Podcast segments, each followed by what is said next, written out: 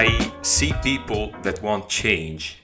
We are seeing an escalating awareness and will to take part in the most crucial challenges of our times, such as equality, such as climate change. And this awareness, especially, comes from young people who've been voting for a few years, or just reached the age to, or even less. Now, I'm 24 years old, and my guest is even younger. But you just don't ask a girl for her age, so let me just introduce her. Amy, welcome to the podcast. Hello, I've just turned 24 actually, last week. yeah, still younger. I mean, I, I blew the candles on July 16th, so.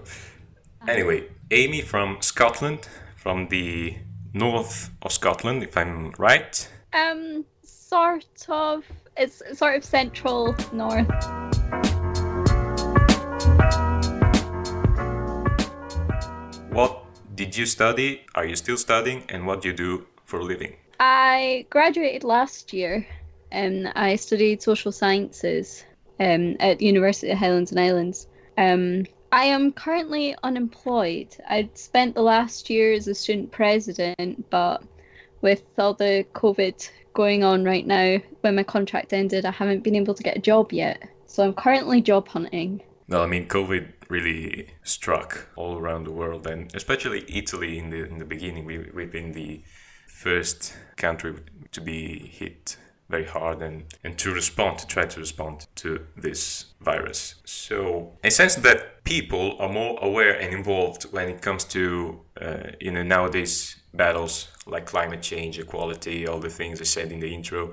And is it just uh, like happening here in Italy, or is it kind of the same in the UK as well? Um, I'd say it's happening more in the UK. There's definitely a lot of like sort of our generation is really getting on board with climate change and wanting action. I've taken a part in climate strike myself last year and there was quite there was quite a big turnout in the UK it was um, one of the the walkouts for schools that Greta Thunberg had a yep. Um, started yeah and we took part in one of those and uh, all across the uk there was people all over the place doing it. Uh, we had a we actually had a real problem being allowed to advertise it because the students that wanted to do it they didn't have the guarantee their funding wouldn't be cut or like they wouldn't get something or like they'd be marked as absent and it would affect their studies and things. So it wasn't until the day before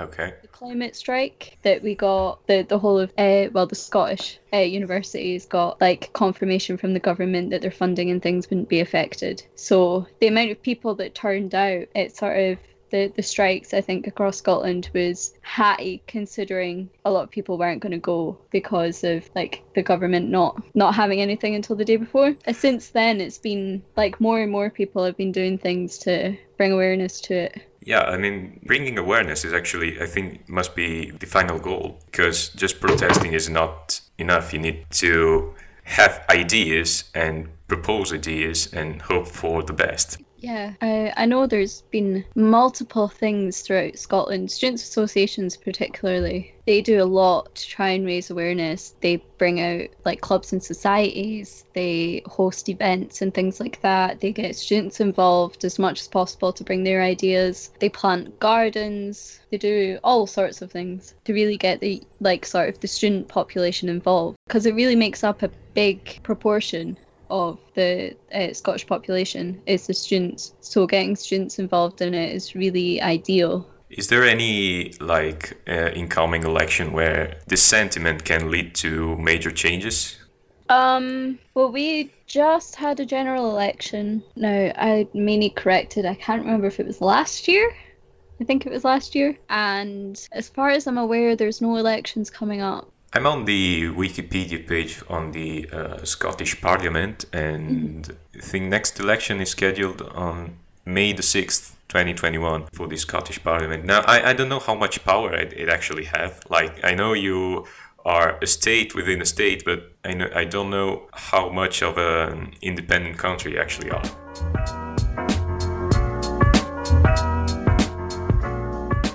Um, I think that depends on who you ask. Yeah, I guess so. So we have devolved powers. So like we run our own branch of the NHS. We have our own policies for education. sort of thing, but then like sort of overall finances and things like that, I think come from the UK government. So it's all sort of it's interwoven um, between the two. Even just sort of COVID rules at the moment, each sort of individual state has they can impose their own regulations Okay. um, as and when needed. But if a national lockdown was coming, that would come in from the UK government. So it's it's all sort of interconnected, and a lot of people say that the individual governments have no say in anything. A lot of people say that they maybe have too much say in things. So it, it genuinely just really depends on who you ask. Yeah, I mean, uh, of course, I think that's also a way to politicize it and just drag people to your party or the other party. Definitely. I think if you're anything other than an SNP Hmm. supporter, I'd, I'd, I'd say SNP as a whole, majority, if not all, there might be some not, they sort of believe that the British government have, or the UK government, sorry, uh, have too much power and they want independence. SNP, for those who don't know, is the Scottish National Party, and I believe it has the majority on the Parliament uh, of Scotland, actually. I think there's only one or two constituencies in Scotland that didn't vote for SNP. I think I think the two that did voted for Conservative, which is the sort of ruling party in the UK government. So yeah, it is it is a majority in Scotland. Scotland has sort of been a, a split between Conservative and the, the National Party, but more have gone towards the Scottish National Party after Brexit. So there's a bit of debate between whether those are actually loyal to SNP or whether they're just there because it's like sort of the best of a bad bunch.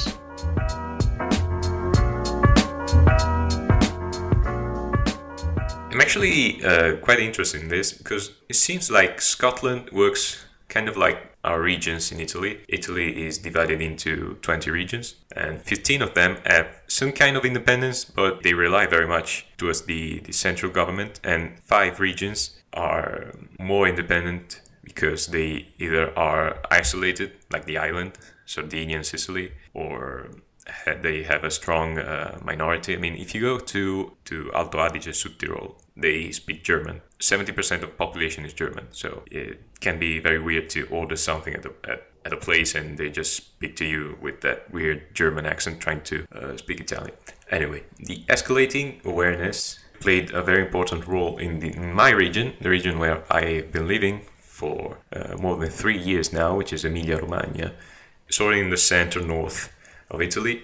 Yeah, uh, what happened here is that uh, Emilia Romagna has always been a, a very left leaning place, and the right wing parties were very strong at the beginning of this year, the end of last year. Emilia Romagna was a very key region to keep for the center left. If Emilia Romagna were to turn green, because the green is the color of the uh, of the major right wing party, it, it would be sort of like California turning Republican or Kentucky turning Democrat, if you can imagine that. The right wing politicians were like, yeah, we win there, then we take down the government and we we rule it all. And this signal just doubled the turnout at the regional elections and allowed the center left to keep the region and just have a massive win and it allowed to postpone this sort of will of power by, by the right.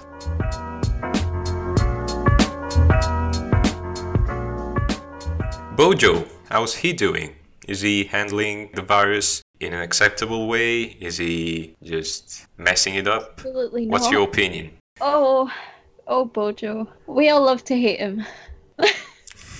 Really? Um, uh, it's been a bit of a disaster, to be honest.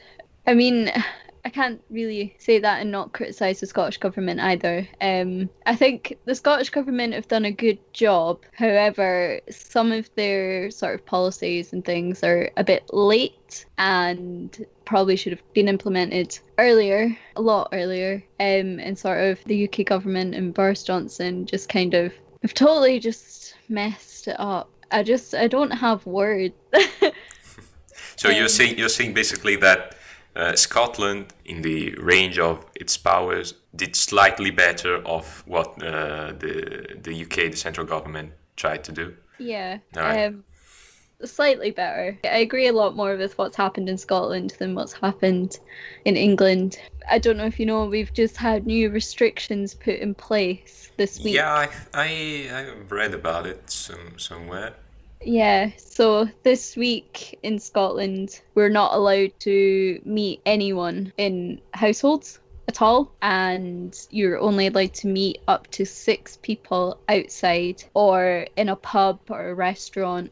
We still have social distancing in place, two meters away from each other. Um, we have to wear masks in any public place unless you're eating or drinking. But it, like if you're sitting yeah. at a restaurant and get up to go to the toilet or something, you have to put your mask on um, to walk throughout the restaurant and things. Uh, I'm currently on the Isle of Harris, um, staying with my partner, and uh, his family were supposed to be coming up today, and they can't anymore. And so the two of us, we had ferries booked to go back to the mainland um, on the 30th of September, but we've had to cancel them because we wouldn't be able to see each other. We're not allowed to see anyone else. We've just decided to stay here. So it's a bit of a pain, the new restrictions. I think they're a bit ridiculous. Yeah, basically, basically, uh, the UK just ignored the first wave, and now it's it's becoming maybe worse than uh, yeah. it should have been. Also, there's this kind of differences between Italian regions. Uh, it depends on the actually the, the, regional government. When you are in in front of these disasters, uh, unexpected world crisis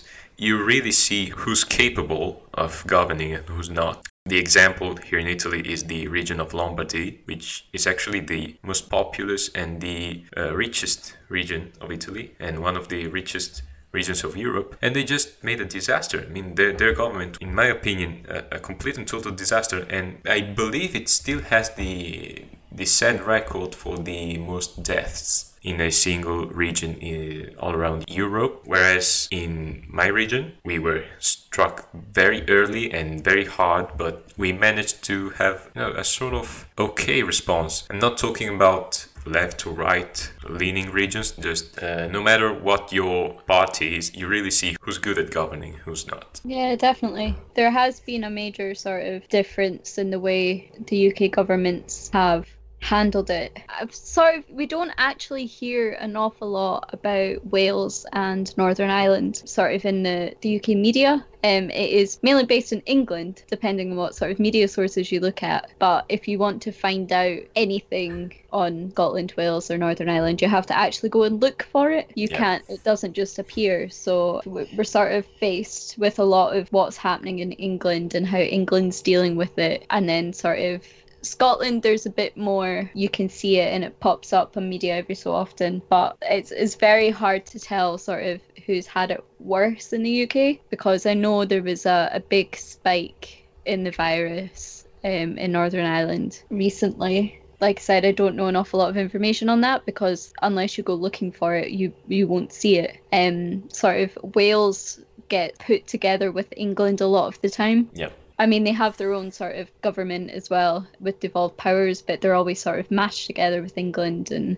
it's always England and Wales together. So I assume a lot of the rules in place in England isn't the same in Wales, maybe a few different alterations. From what I've seen and what I personally think, Scotland has handled it better than the UK government. But again, some of the restrictions and things put in place, or some of the policies the UK government put in place first, and it took the Scottish government a while to implement it here. But the Scottish government continued. We had a national lockdown back in March till about May, June, and um, the Scottish government extended it by two weeks, I think. And then they were told by the UK government that um, they had to bring it in line with the rest of the UK. So I agreed with extending the lockdown. Um, I think the Scottish government did the right thing. Yeah, there was a lot of talking, I believe, in every yeah. in every place, and basically what England said, yeah, let's just do herd immunity, and then they saw the death toll, and better to close a little bit.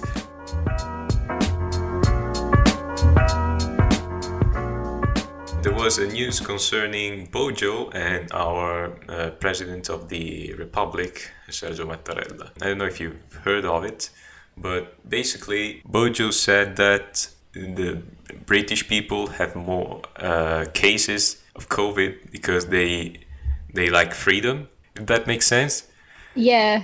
And our president just uh, said on a, I believe it was on a private conversation that was, you know, after an interview. We Italians also love freedom, but we also care about seriousness. To which I asked, but are you that bad? I mean, are there so that many people that just don't follow any rule? It's hard to tell. There is a massive spike um, of cases at the moment, hence the, the new restrictions we've just had for the, this week. But it is really, really hard to tell because obviously, well, universities and colleges have gone back.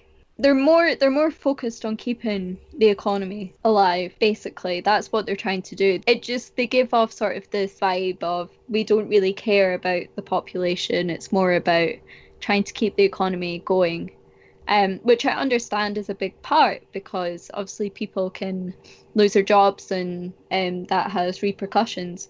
But at the same time, they're they're not really looking after people's health and safety. So they started this Eat Out to Help Out scheme where um, any restaurants or cafes that wanted to take part, basically a customer would pay 50% of their bill and the Scottish government, uh, the, the UK government would um, pay the other half. Yeah, some kind of um, additional welfare just to uh, yeah. Relaunch the economy. We have yeah. here, I believe, a, a super bonus on the um, on construction works on buildings. If you do works that concern, you know, energy consuming, uh, basically the, the, the Italian government pays for it all. Uh, it's a way to to get construction workers back. Um, this this sort of scheme, the, the it was only on for uh, the month of August. Um, oh, really? But they, it was to sort of kickstart the hospitality sector again.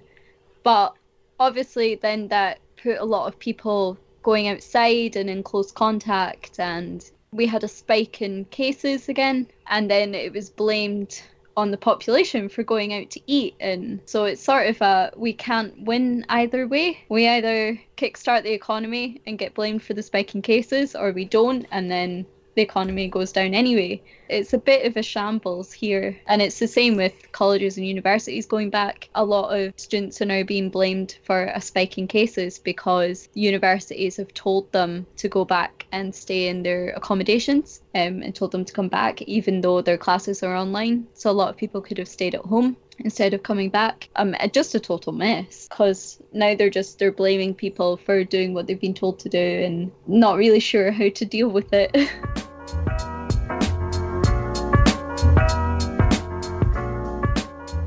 I don't know if you've been following the US lately. I've seen a couple of very uplifting news. One is uh, Donald Trump when he was at uh, Ruth Bader Ginsburg's funeral, you know, the judge. Yeah. And as soon as he got out, all the crowd was chanting, uh, "Vote him out! Vote him out!" So that that's uplifting. And I also saw a video about early voting because apparently in the US you can vote now for the November elections. And there was this endless line of people all ready to vote in person because they don't trust uh, voting by mail because they fear fraud. If Trump wins this election, he can do basically whatever the hell he wants. Yeah, pretty much, I think. there's there's a broken system in the US and he's exposing it. You know the US election you have kind of like the, the state representative that win the election either for the Democrats or Republicans and then go to Washington and cast the vote. Yeah. So uh, and some lawyers actually said you know, if Trump is not fine with the result of a state, he can send Republican representatives instead of Democrats yeah, like you know, I, I lost I lost Florida, but I want to win Florida, so that's that's ridiculous. I mean, yeah, many people com- here complain about all the state and how it works, and I'm sure many people complain in the UK as well, but that's really ridiculous. Oh, definitely, they complain here, um, but then I don't think we're doing much better with our prime minister anyway. So yeah, I agree with you. Amy, thank you so much for your time and really appreciate it. No problem. Thank you for having me.